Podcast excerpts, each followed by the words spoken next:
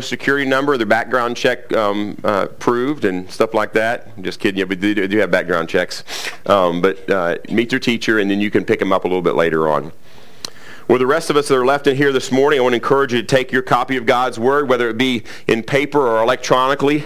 Uh, and if you have Acts chapter 9 and all the references I'll use memorized today, feel free just to go ahead and think about those in your mind. All right, but I'm doubting that you will, do have that. But turn to Acts chapter 9 as we do continue this series in the book of Acts called The Mission of God. And we're going to be covering, Lord willing, this morning verses 23 through 31 of chapter 9. Uh, and the title of the message this morning is The Training of Saul. The Training of Saul. The last two weeks we looked at the conversion of Saul, uh, part one and part two. And this week is the training of Saul. So if you would, um, not only bow your heads, but also bow your hearts before the Lord with me as we ask him to help us as we study his word this morning. Lord, uh, we are here hopefully for one purpose, and that is to bring you glory.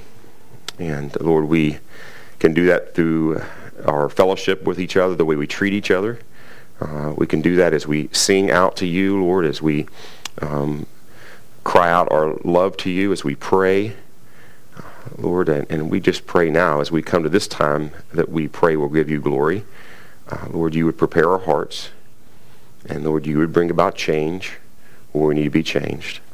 Lord, bring about conviction where there needs to be conviction. And Lord, uh, bring about conversion where there needs to be conversion. Lord, our hope is that you would do what only you can. And we ask you to do that, and that is uh, to use your word to bring about your purposes in our life. In Jesus' name, amen. Well, who in here this morning uh, likes a good cup of coffee? Come on. Some of you, some of you are lying. All right. Yeah, we don't have anything against caffeine here. Okay, so you're safe if you like coffee, even if you like it decaffeinated, right? And I myself, as most of you know, I am not a coffee drinker. And there's many reasons for that. One started when I was young, growing up in our little Baptist church in Ohio River in Kentucky. And we would always have these fellowships around in church and then the fellowship hall, because you have to have a fellowship hall if you're a church, especially if you're Baptist. And there's this coffee pot there, and all the old guys uh, who'd just been smoking outside came in to now have their cup of joe. And they, they come in there and they're drinking and talking. It just looks so manly. So I would go up and approach and and a number of times I had this response that I couldn't have a cup of coffee because it would stunt my growth. All right. So I didn't want my, my growth to be stunt, stunted when I was younger, so I didn't drink any coffee. Also, my parents didn't drink coffee growing up, although my dad does drink coffee now, but they didn't drink coffee um, growing up. And so I just wasn't around it. I went to college, and they said, well, you'll start drinking coffee in college. And my, my friend who passed away this past May, uh, Craig Mullins, who got a chance to see the Lord do a great work in his life here in, in, in the last part of his life. And, but he and I had the same major. We were captains on the football team together, and we studied together all the time. So all three years that we studied together, he would he was a coffee drinker. He made it every which way you possibly could. Well, I think there's more I've learned now, but every way I knew you possibly could. And I would try it. Oh, it was awful. I just never acquired the taste of coffee. I, I, I guess I'm not cultured enough to be a coffee drinker. However, our associate pastor, Jared Manning, Jared's right over here. He was up here leading singing. Jared uh, makes up for my lack of culture when it comes to drinking coffee. And if you know anything about Jared and his coffee drinking, you will agree. He drinks enough coffee for both of us, and he drinks it in enough different ways for all of us. So there's a many different ways that you can make coffee, I've discovered. In fact, I've learned there was more than I originally had thought. I thought I'd seen it all. And a few weeks ago, I was over at Jared and Sarah's house. Uh, my parents were in. We were over there watching a football game together. A bunch of other people were there as well. And uh, Jared... Um, some and talk, people are talking about coffee, about having some coffee, so they want to have coffee. So Jared does what most people do when you want to have coffee. You go get your seventh grade chemistry set. And, and you put it out on your your your your your your, your um, I don't know what you call that the big bar the area where 15 people can sit around I don't know what to, what do you call that Jared island yeah we don't have an island so um, uh, so Fantasy Island there right in the middle of his uh, um, his his his house there, and literally in the middle of their house is their island. But uh, he brings out this thing that what it looked like a chemistry, like beakers and stuff like that. And, and what in the world is this? Well, I found out that it was it was something called a vacuum or a siphon coffee maker. Anybody have seen one of these things? I mean, it's really cool. So I'm like, what is that? And he's got like seven different other kind of coffee makers over in the corner, all right? So he's got this new thing and glasses, and he's got little uh, thing, you know, heating up the water underneath, and the coffee's in the top. And, and, and, and what happens is the water vaporizes, the water comes up into the top kind of thing, and then you take the heat off, it all pours back down into this thing. I mean, it is really cool. And some of you got people who could probably explain it better than I did. I just tell you it was cool. And I'm checking it out and I'm thinking that is really cool. I mean, if I was a coffee drinker, um, that would be a cool way to make it. However, if I was a coffee drinker, that's not the way. If I really desired to have a coffee, coffee right now, that would not be the thing to do because it took like 10 to 15 minutes for that thing to work. All right? And I'm thinking, how about the Keurig? He goes, oh, that's not coffee. Not a Keurig, all right? Uh, okay, uh, not, not a Keurig, all right? So, um, but, but, um, they assured me, though, that this was the best way. that other people agreed with Jared. It wasn't just Jared and his crazy ideas about coffee, but other people assured me this is like the best way to drink. It's the purest, smoothest coffee. I mean, that would make me drink coffee, right? Not me, but most people. I mean, you just hearing that. But not me, and, and, and I didn't, they, they assured me you cannot rush the preparation of a good cup of coffee. So if you have a Keurig, don't tell Jared, okay? Um, but but I'll take their word for it because I'm not going to drink it. That that is the best way um, to to drink your coffee. But they assured me again, you cannot rush a good cup of coffee. But in a much greater way, you cannot rush spiritual growth. You cannot rush God's plan for your life to train you to be ready for the ministry He has called for you. You can't rush that. And if we're all honest, we want the rush course, don't we? We want it to be done like that. We want the Keurig life is what we want. But it doesn't happen that way. It never happens that way in Scripture. It never happens that way in anybody that knows the Lord Jesus Christ. You cannot rush good spiritual growth. It takes time to be trained in, order to be effective in ministry. Um, and in some ways, we're always being trained by the Lord always being trained by the Lord to be more effective in carrying out our part in the fulfillment of the mission of the church, which is to take the gospel to people from every tribe, tongue, and nation. So they too can be transformed like we saw Paul or Saul who became Paul transformed. That's the mission of the church, and God is training all of us to better and be more effective fulfill the mission of the church. We don't like to wait. We've got instant everything. I mean, you go to uh, you go to any restaurant and it seems like quicker and quicker and quicker service, but not always better and better and better food. It doesn't work that way in God's economy. He trains us over time, and we most definitely have to wait. We have to wait. We have to be patient with His training of us. So let me ask you this question as we think about this passage this morning. How is the Lord training, how is the Lord's training of you going? How's that process going in your life? Well, this, morning as we, we study these verses in chapter 9, verses 23 through 20, or 31, uh, and specifically look at the early days and years of Saul after his conversion, we're going to witness the Lord's training of Saul. And uh, if you see what happens in his training, you may not want to sign up. I'm just going to be honest with you. Uh, this is not maybe exactly what you signed up for once we begin to work down through here, but the Lord is in the process of training Saul here. And after I walk down through these verses and explain them, I'm going to come back and point out some, some implications uh, for, in, in, particular, that will lead to application in our own life.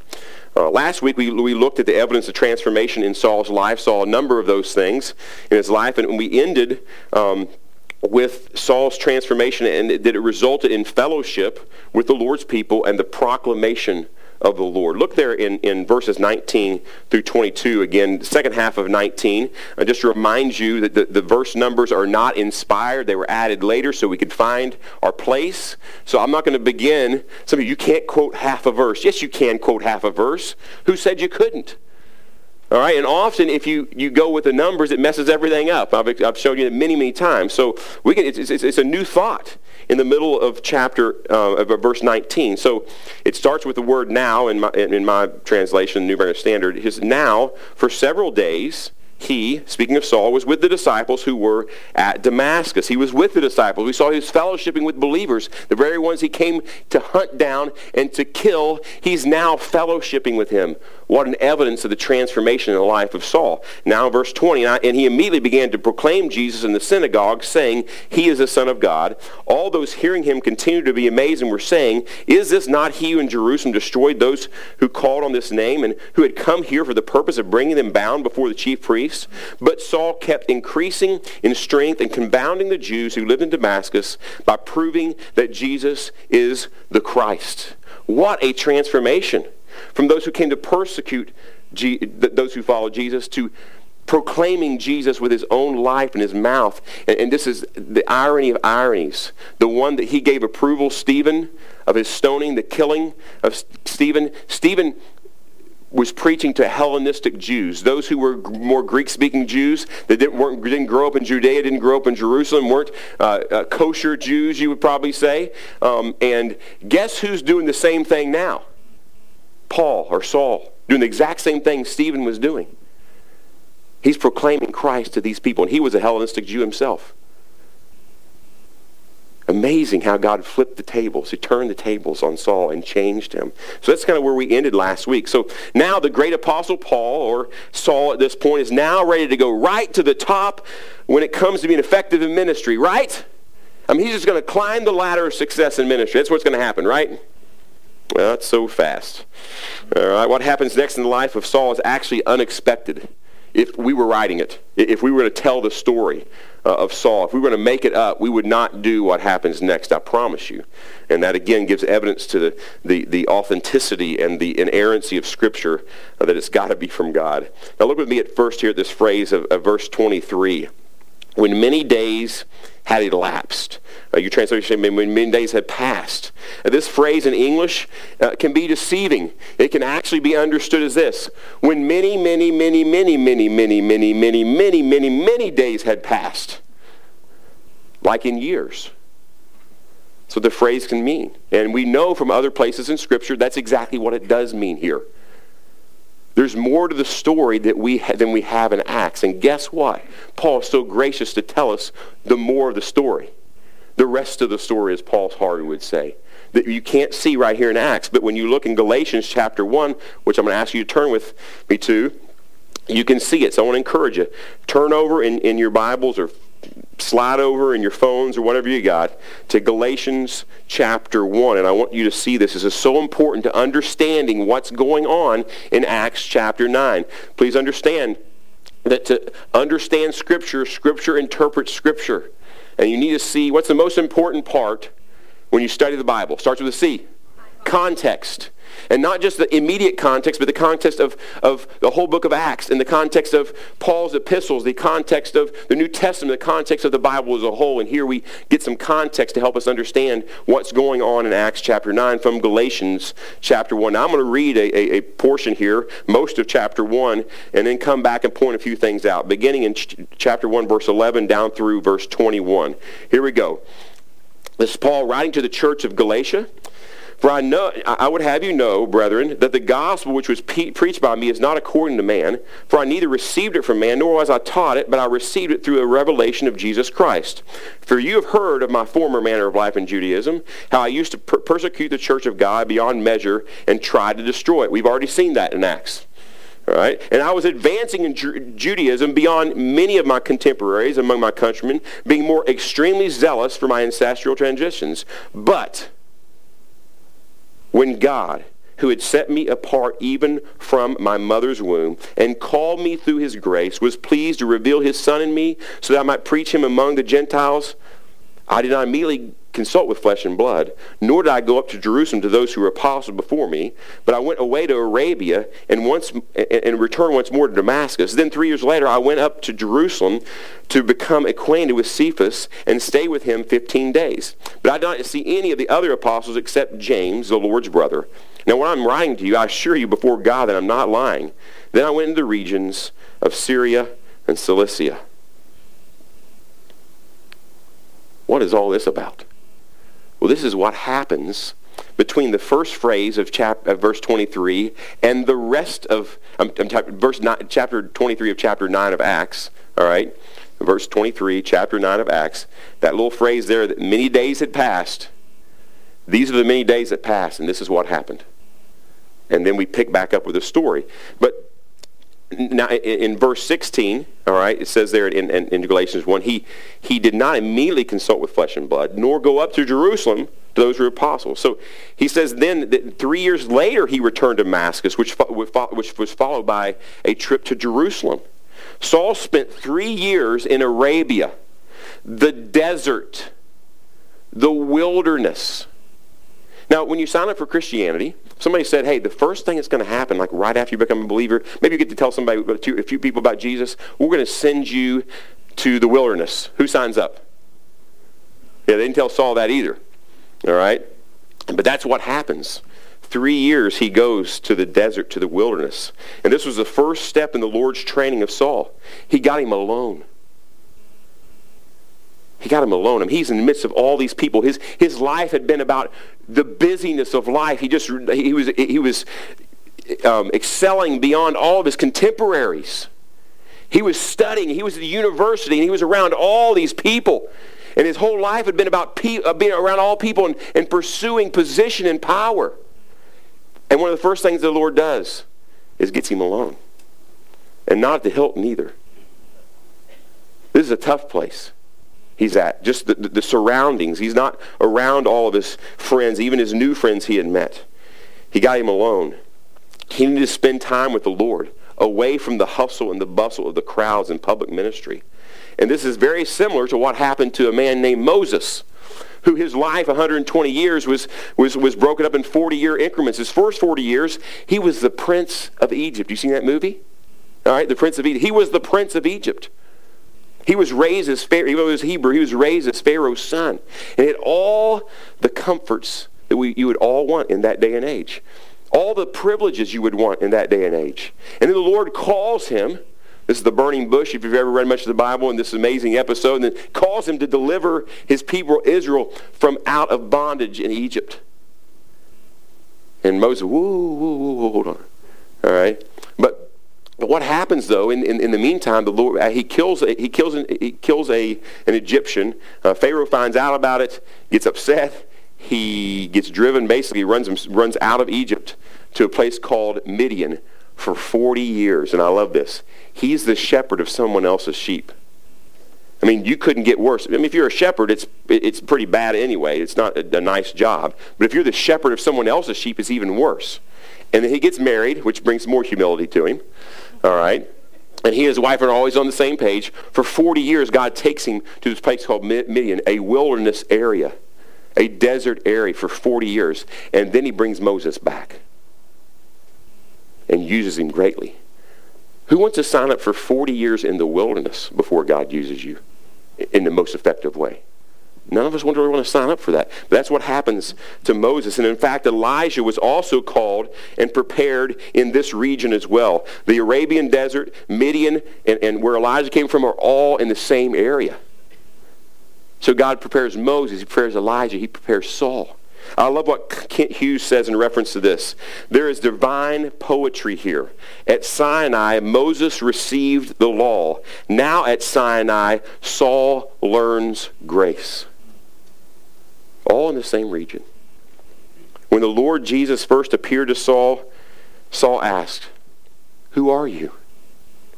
Who are you? And, and, and Jesus gave him the short answer first. I'm Jesus whom you're persecuting. But now in these three years in Arabia, Jesus was going to give him a longer and more in-depth answer. And oh, did Saul need a longer and more in-depth answer. And my guess, just knowing um, what we know about Saul, he knew the scriptures, but he had a misunderstanding of the scriptures, the Old Testament scriptures up to this point. And Jesus needed to get him away and get him straightened out. So I'm sure he was thinking through, and the Lord was bringing these scriptures to his mind. He was studying the scriptures and listening to the Lord as he, he, he corrected his theology so he would understand who the Lord truly was and who the Lord Jesus Christ was. And all the things that he would learn about Jesus in those three years in Arabia, which we're all recipients of his time in Arabia. I can tell you that right now.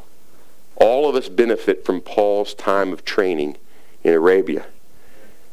His letters to the churches, his letters to Timothy and Titus and Philemon, all began to, to, to surface right here as God began to, to, to minister and transform and make him more like Jesus and transform his thinking.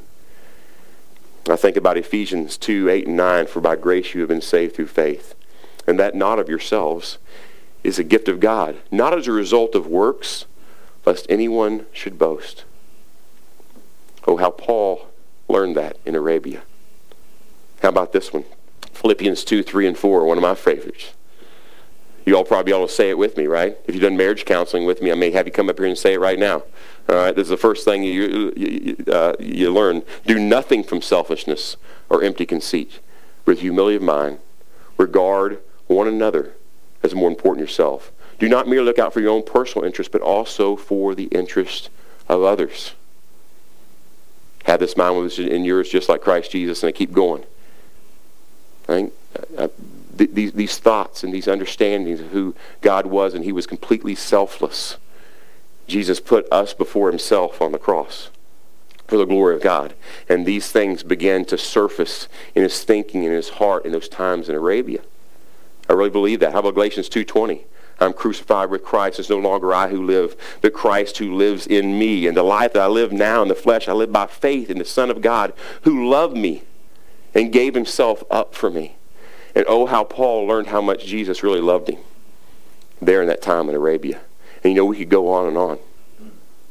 I think one of the best summaries of the things that Jesus taught Saul in that time of training, the three years in Arabia, probably summed up well in his letter to the Romans in Romans 11, 33 through 36. Oh, the depth of the riches, both of the wisdom and knowledge of God, how unsearchable are his judgments and unfathomable his ways. For who has known the mind of the Lord? Who became his counselor? Or who has first given to him that it might be paid back to him again? For from him and through him and to who him are all things. To him be the glory forever. Amen. How gracious God was to Saul to let him spend that time to train him to fall and deeper in love with this man he asked, Who are you? Who are you? And oh, Jesus showed him who he was. And it changed Saul forever. And we're the recipients, again, of so much that he learned. God teaches us through Paul. Where the Lord teaches us something very important here in taking Saul off to train him for these three years. First, time alone with Jesus in his word is a must if we are going to be trained and used by him. We got to have time alone for away from the hustle and the bustle, away from the pursuit of power and prestige and positions. We got we got to get away from that. We have time alone with the Lord Jesus Christ so we can understand and have the question answered for us, who are you, Lord? Who are you? It doesn't happen in the, the, midst of the hustle and bustle of life. It happens alone at the feet of Jesus and his word as he teaches us, as we pour over it, and he pours it into our hearts and makes us more like Jesus. That's how it happens. Also, there's another thing here that we need to learn. Do not put a young follower of Christ in a position of leadership or high profile position too early. I mean, can you, I mean, can you think about Saul? I mean, this guy was the poster child to go on the Christian speaking circuit like this. Wasn't he? I mean, this guy was the hater and the murderer of Christians. Now all of a sudden he's a Christian. What?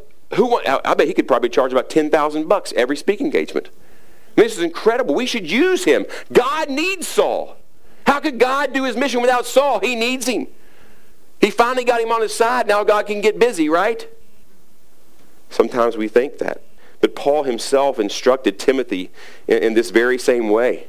What he says to Timothy in 1 Timothy 3, 6, and in speaking about elders and leaders in the church, and not a new convert, which means newly planted, so that he will not become conceited and fall into the condemnation incurred by the devil. Not newly planted, so his mind won't come puffed up that he's something.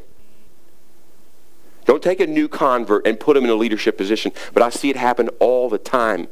It's unfair to that person, and it's unfair to the people that they're called to lead to put them in that way. I worked for Fellowship Christian Athletes for years, for many years before I came here. And uh, here's what I would see happen. Some high-profile athlete would say, I love Jesus or I want to thank God for my performance today, or they'd bow in the end zone and pray, or whatever it was. And then everybody wants them to come and speak. And I'm not saying this happened all the time, but often I would see this. As they would have this person come and speak, and he would speak four or five places, and then the next thing you read, he's divorcing his wife and, and, and got three other women on the side. And it's nothing that we don't sin, but they put him in a position where he didn't even be yet. Somebody to come alongside of him. He needed to get along with Jesus first and grow and mature and be trained so that he could be used in a greater way. Or she. Let's be careful about putting out high profile people just because they say they love Jesus. And they may really, but they need to be set aside for a while to be trained so they're not newly planted. So their, their roots go deep. That's the thing. They go deep. And they not, their head won't get puffed up. They'll get more humble the deeper they go with Jesus. Well, so we see that the Lord got Saul alone so he could further answer Saul's question of who he was. Then in Galatians 1 tells us he, that he returned to Damascus. Okay, he's in Arabia and he comes back to Damascus, which is where chapter 9 is, if you want to flip back there to chapter 9 of Acts uh, 23. Now we pick up all right? We just spent three years right there. Three years like that. How long was that? We just covered three years. It's pretty quick, huh? Three years. And, and a lot of us are like, hey, oh, if my training it takes that long, count me in. All right? Three years. Here we go. Just spent three years. Pick back up with the second half of um, verse 23 down through 25. The Jews plotted together to do away. He's come back to Damascus now with him. But their plot became known to Saul. They were also watching the gates day and night so that they might put him to death. But he, his disciples took him by night and let him down through an opening in the wall, lowering him in a large basket. Now notice that even after three years of training, Saul didn't come back and experience an easy ministry. In fact, it was hard. I mean, he just spent three years in the Sinai Seminary. And he's given his first church. And he comes back and they run him out of the church. Can you imagine? That's what happened. Did he just waste those three years? Some would think that. It's hard.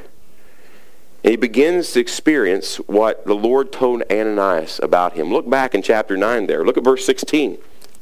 And, and, the Lord speaking to Ananias. Ananias, I want you to welcome this guy named Saul. He's coming. Let, let me tell you. Verse 16, For I will show him how much he must suffer for my name's sake. And Saul begins to realize how much he must suffer for the name of Christ. Right at the beginning. Right at the beginning. He understands he's going to have to suffer. Paul would later remind Timothy of this truth in 2 Timothy 3.12. Indeed, all who live, desire to live godly in Christ Jesus will be persecuted. If you signed up for this Christianity thing and you thought it was going to be a bed of roses, you better erase your name because that's how it is. It's not a bed of roses. It's hard. And what is so often sold as Christianity in our world today, especially in third world countries, is not the gospel at all. And if you want to read what Paul has to say about that, go read the first part of Galatians we didn't read. Let them be accursed. Let them be eternally condemned for preaching that kind of garbage. It's tough. And Saul shows us that. Jesus showed us that. If you're going to live godly, if you're going to follow after the Lord Jesus Christ, expect to be persecuted. Saul's training in Arabia partially prepared him for this. Did you hear that? Partially prepared him for this. All those years. Three, three years? Come on, that should have, he should be ready for all of it. It partially prepared him for this. But his training was not over. It was an ongoing process. Oh gosh, there's more? Yeah, we're eternal students when we follow Christ. We're always in school. We're always under training. And this difficulty was part of that. Someone has rightly said, God ruthlessly, perfects those he royally elects. Ruthlessly perfects. It's difficult, but he's using it for our good. The Lord uses all this difficulty to train us up. A, a, a, a good friend of mine who passed away last year um, in August, Bob Warren, uh, taught me many things. Taught me the importance of sitting the feet with Jesus. Um, when I was 22 years old, he showed me this actually, what in Acts and Galatians. It's neat to be able to think about what he taught me here. And one of the things he always told me, never trust a man who doesn't limp. Never trust a man who doesn't limp, who's never been through pain. Or at least doesn't make you think he's been through pain. You trust people who've been through pain, through difficulty.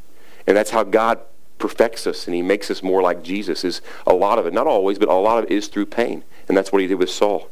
I think about James chapter 1, verses 2 through 4. Consider all joy, my brethren, when you encounter various trials, knowing the testing of your faith produces endurance, and let that endurance have its perfect result so you may be perfect and complete, lacking in nothing. Embrace the hardship knowing that God's using it for his glory and for your good to train you. And as Spurgeon once said, I've said this before, I've learned to kiss the waves that slap me against the rock of ages. And he wants us to learn that difficulty is good for us. And he's using it to train us. Now let's look at verse 26 here in Acts 19. And we'll go down through verse 28. When he came into Jerusalem, he was trying to associate with the disciples, but they were all afraid of him, not believing that he was a disciple. But Barnabas took hold of him and brought him to the apostles and described to them how he had seen the Lord the, on the road and that he had talked to him and how at Damascus he had spoken out boldly in the name of Jesus. And, and he was with them, moving about freely in Jerusalem, speaking out boldly in the name of the Lord. Even though Saul had known the Lord now for three years, a lot of the people in Jerusalem hadn't met him yet. They may have heard about him, but they hadn't met him yet, and they rightfully were still a little bit fearfully fearful about Saul. He was the guy who came to kill him. And now he's back on the scene, and he's like a Christian? They don't want anything to do with him at first, but this guy named Barnabas, which means, I love this name, Barnabas means son of encouragement. Son of encouragement. What a great name. And that was Barnabas. That's what you see all throughout the book of Acts about Barnabas. He's a son of encouragement. He comes along. He, he listens to Saul. He hears his story. He sees what God's been doing in his life. And he takes, as his friend, he takes Saul and he, he brings him along and he introduces him to the disciples at Jerusalem. And uh, in particular, Peter and James, which we learn from Galatians 8, 1, 18, and 19, which we just read. And Galatians 1.18 tells us that he was only with Peter for 15 days. Just 15 days there in Jerusalem with Peter. Short but sweet. Here we see that the Lord begins to use other people to train Saul. We all need others, don't we, to help out with the training. All of us need other people to help in our training. And God brings people into our lives, puts us in other people's lives to help with that training process. Here he brings Barnabas. He meets Peter for the first time. He meets James, the Lord's brother, half brother. All right, he, he meets these, and, and, and even in those 15 days, I'm sure there's some sweet fellowship as he talked about the things that the Lord had been teaching them. I'm so thankful for the people that the Lord's brought in my life to help train me. Just think about that. I got wonderful parents that pointed me to Jesus. I'll never forget that, and they still point me to Jesus. What a gift that God brought that brought me into their family. And maybe it's not your parents, maybe it's somebody else. God brought me a great wife that loved Jesus. Uh, she didn't know the Lord that long, for just a few years when, when we met, and I remember we used to talk and have these phone dates. And she got all excited one night and told me the Lord had she, um, uh, shown her a, a, new book of the Bible. And I said, oh my gosh, she's a heretic. and it, it, and it was Ecclesiastes. She pronounced it wrong and everything like that. But she was so excited to be in the Word of God, and God was changing her life. And that's what me drew, drew me to her, is that she loved Jesus. And she sharpened me over the years, believe me. And you know she's still sharpening me if you know her and us. Um, so thankful for that. I'm thankful for being like Bob Warren.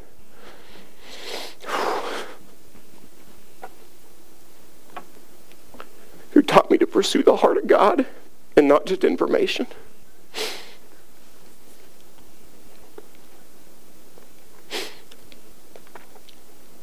I'm thankful for godly coaches that I had. So blessed to have godly coaches in my life. They didn't just make me a better athlete, but they made me sure, make, remind me that it's not about the sport. It's about the Savior. How blessed. God's brought you all into my life to help me grow and help train me to be more effective for the ministry God doesn't have now, but tomorrow, the next day, and the next week, and the years to come. What a blessing that God would bring people in life to train us to be effective for the ministry. And God's given me six children to help train me. Hold on, isn't it supposed to be the other way around? Well, yeah, I'm supposed to train them. But they're training me all the time. Their trust in the Lord sometimes far outweighs mine. I can tell you that. And I'm thankful. I better move on. We're never going to get done. now that Saul has met Barnabas, Peter, and James, it's smooth sailing now, right? everything's good. I mean, he's met Peter, right? Look what it says in verse 29. And he was taking and he was talking and arguing, speaking of Paul, with the Hellenist Jews. Here he is, back where Stephen was. That they were attempting to put him to death. How ironic. Verse 30. But when the brethren learned of it, they brought him down to Caesarea and sent him away to Tarsus. Paul also recur, records there in Galatians 1.21, when he writes, he, he records the same thing, that this is what happened. Then I went into the regions of Syria and Cilicia. And guess where's, where Tarsus is? It's in Cilicia. It's his hometown, Tarsus, which he mentions here in Acts. Saul's three years in Arabia were not the end of his training. Instead, they were the beginning of what the Lord would use to take him out of the spotlight, out of the limelight, again, and he takes him to Syria and Cilicia. And this isn't where all the fun stuff's happening. It's all happening around Jerusalem and Judea right now. And he takes him away to give him further training. And it'll be around, listen to this, another 10 years before Saul, who would become Paul, shows back up on the scene, at least in the book of Acts he disappears. And it's, it's, it's, it's, around 10 years. There's debate exactly how long, from 9 to 13 or something like that. But um, Barnabas goes then and, and, he gets him. We'll see this in Acts 11, 25, and, and brings him to Antioch to help with the ministry there. But he had been gone again for like 10 years. Hold on. That's at least 13 years of training. 13 years of training. Obviously, Saul was doing ministry there in his time in, in, in Cilicia and Syria, and, and the Lord was using this to, to, to train him and train him for all the missionary journeys he was getting ready to go on. He used that time there in Saul's life to take the gospel where? To the uttermost parts of the world. And that's what we see in the book of Acts. This reminds us that the Lord's training of us is a process. Hear that word? It's a process. It never ends. Now look at verse 31. So the church throughout all Judea and Galilee and Samaria enjoyed peace, being built up and going on in the fear of the Lord and in the comfort of the Holy Spirit. It continued to increase. Notice how Acts 1.8, you be my witnesses both in Jerusalem, Judea, Samaria, to the uttermost part of the earth. Look at what it says in Acts 1.8. Judea, Galilee, Galilee, and Samaria how it's being fulfilled right here before us. Many people much, make much fact that the church enjoyed peace when Saul was gone. Right? A lot of people read along that, ah, you know, we, we got Saul out of the way, now the church can enjoy peace. Now, because of Saul was a polarizing figure, yes, there's that part. Uh, it wasn't because Saul was an egomaniac. It wasn't because um, Saul was a problem. He loved the Lord Jesus Christ. There was just a, a natural thing that would happen because the most polarizing figure as a Jewish um, for a Jewish per- person or Hellenistic Jew would have been Saul. So yes, he's removed, and there's peace in that sense. Um, but the key point here for Luke is that the church was growing even after the persecution. It didn't knock the church down. It didn't got, stop, stop God's mission at all. That's the key point here in verse 31. Not that Saul's gone and how we have peace now. Um, and this, this is part of the parentheses that begins. If you got your open your Bible still, Acts 8.1. This is this is kind of a section. This is the, the 8.1 is the beginning of the section, and and and 9.31 is the end of this section of of Acts. And Look what it says in 8.1. Saul was in hearty agreement with, uh, with putting him to death. And on that day, a great persecution began against the church in Jerusalem, and they were scattered throughout the regions of Judea and Samaria, except the apostles. And you come back here to, to 931. So the church throughout all Judea and Galilee and Samaria, where, that's where all the people were scattered. You see that? And, it was enjoying eh, growth, and it was enjoying sweet fellowship and peace and the comfort of the Holy Spirit and continued increase. It's kind of ending this section, this story, to see what happened with the, with the persecution. God used it for his glory to fulfill his mission, and Saul became part of that. We're also reminded of this. Saul was taken out. Remember that. At least for 10 years. We're reminded that no one is indispensable in the fulfillment of the mission of the church.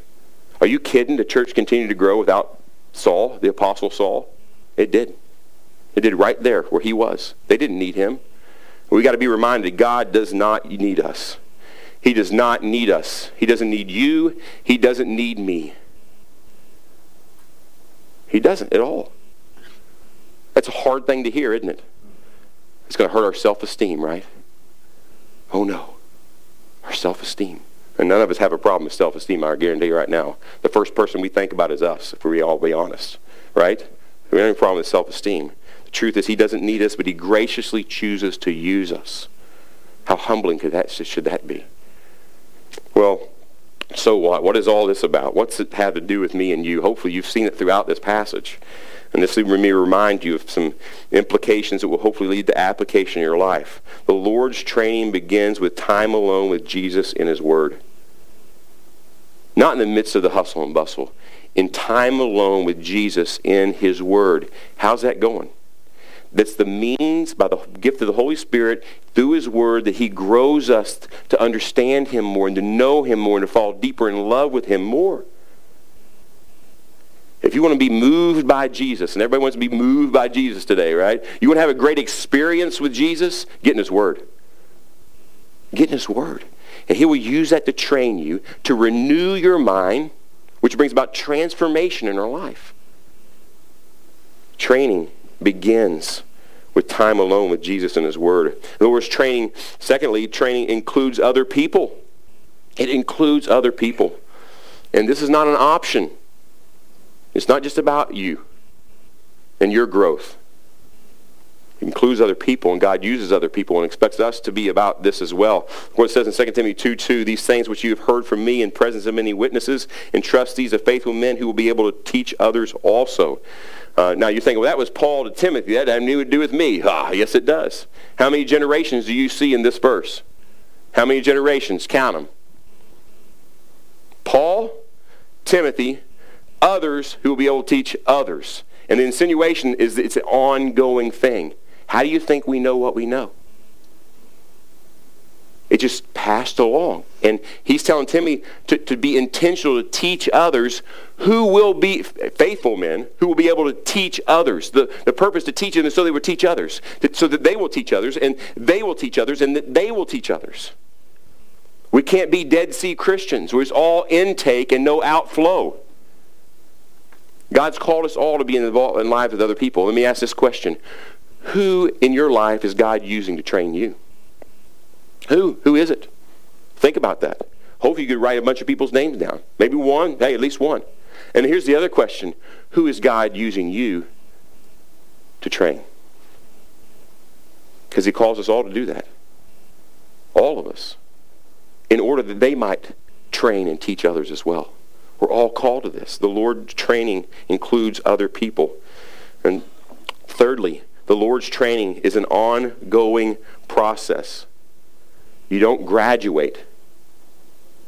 Did you hear that? You don't graduate until you're in the presence of the Lord one day.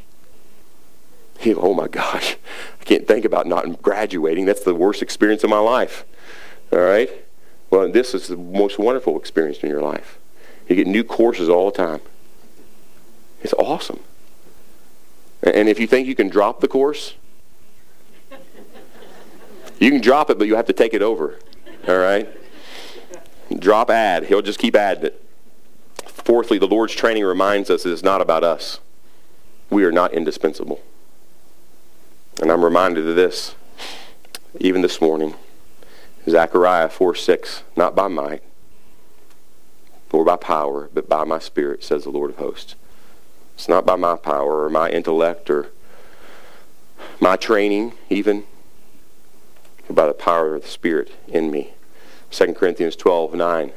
And he has said to me, My grace is sufficient for you, for power is perfected in weakness. Most gladly, therefore, I will boast, rather boast about my weakness, so that the power of Christ may dwell in me. It's not about us, it's about him. And just uh, mention this to a couple people this morning. To be totally honest, um, this morning, I don't feel good. I felt really bad when I got up. And I told Jared he was getting ready to get the call that no associate pastor likes to get. You got to preach this morning, brother. Um, Jared would have done fine, I know that. Um, but last minute, it's tough, especially when you value the Word of God like we do here. And you want to be carefully to handle the Word of God and cut it straight. And a buddy of mine texted me this morning, good friend, and he said, hey, Brian, I'm just pray. He didn't text me every Sunday. I don't know if he's ever texted me on a Sunday before. And he said, Brian, I just let you know, I'm just praying that the Lord will use it to to bring his word to his people and whatever's going on in your life or their life, that he'd be glorified. Now, you don't know I'm not like a mystical woo kind of guy, but I do believe the Lord works, and I believe he put it on my friend's heart to send me that text this morning because I needed to hear that. I got up, I could hardly stand. I was so dizzy. Um, I, I, I just I didn't I didn't know how I was going to make it. I mean, I felt awful in every way. And the Lord just began to make me feel a little better. Still feel great, but feel better. I said, Lord, thank you so much that you sent that man into my life to remind me it's not about me. Really not how, how I feel. Does it really matter how I feel? God can still do his work in spite of that. And I'm just reminded it's, it's it, in, the, in, in my weakness and weariness that it's about him. And lastly, here, I don't have the right reference on this. This is actually Isaiah 40, 29. This is what he texted me. He gives strength to the weary, and to him who lacks might he increases power. That's what he texted me this morning. That can only be explained by God. I can tell you that. In our weariness and our weakness, he uses us to bring him glory because it's not about us. If you're this morning and you don't know the Savior, you don't know this Jesus that loved Saul so much that he would spend all this time training him, I want you to know him. I want you to know it's not about you. It's about God and it's about his glory. And the Bible tells us we, we think it's all about us, that we, we don't meet his glory. We fall short of his glory because we sin. We go our own way. And God says the wages of that, the, the result of that will be death, eternal separation from God forever. That's the result of that kind of thinking. That God loved us so much. In his mercy and his grace, he sent Jesus to pay our sin debt on the cross. That we might be forgiven, be given a new heart, be made right with God. And the Bible says we got to do something. We can't just say, hey, that's a great story. But we got to do what Saul did. Is we got to turn from trusting in our own goodness and our own works and turn and trust completely in what Jesus did on our behalf. That's what makes us right with God. My prayer is if you haven't done that, that you do that and watch how the Lord begins to train you. For those of you who have, embrace God's training of you so you may be more effective in the fulfillment of the mission of the church. Let's pray. Lord, thank you so much for your word and loving us to see into the life of Saul and how you lovingly formed and trained and molded him. And Lord, I'm overwhelmed as I'm reminded of that process that has gone on and is going on and will go on even in my life. Lord, your grace is amazing pray we'd never get over it. Lord, I pray that you would graciously open up the hearts of those who are here this morning who don't know you, who don't know Jesus, who have never embraced him as their Savior and their Lord, that they might know the joy of knowing him and knowing you. For the rest of us, Lord, remind us that you love us enough to train us for what you've called us to do. And we pray this in Jesus' name. Amen.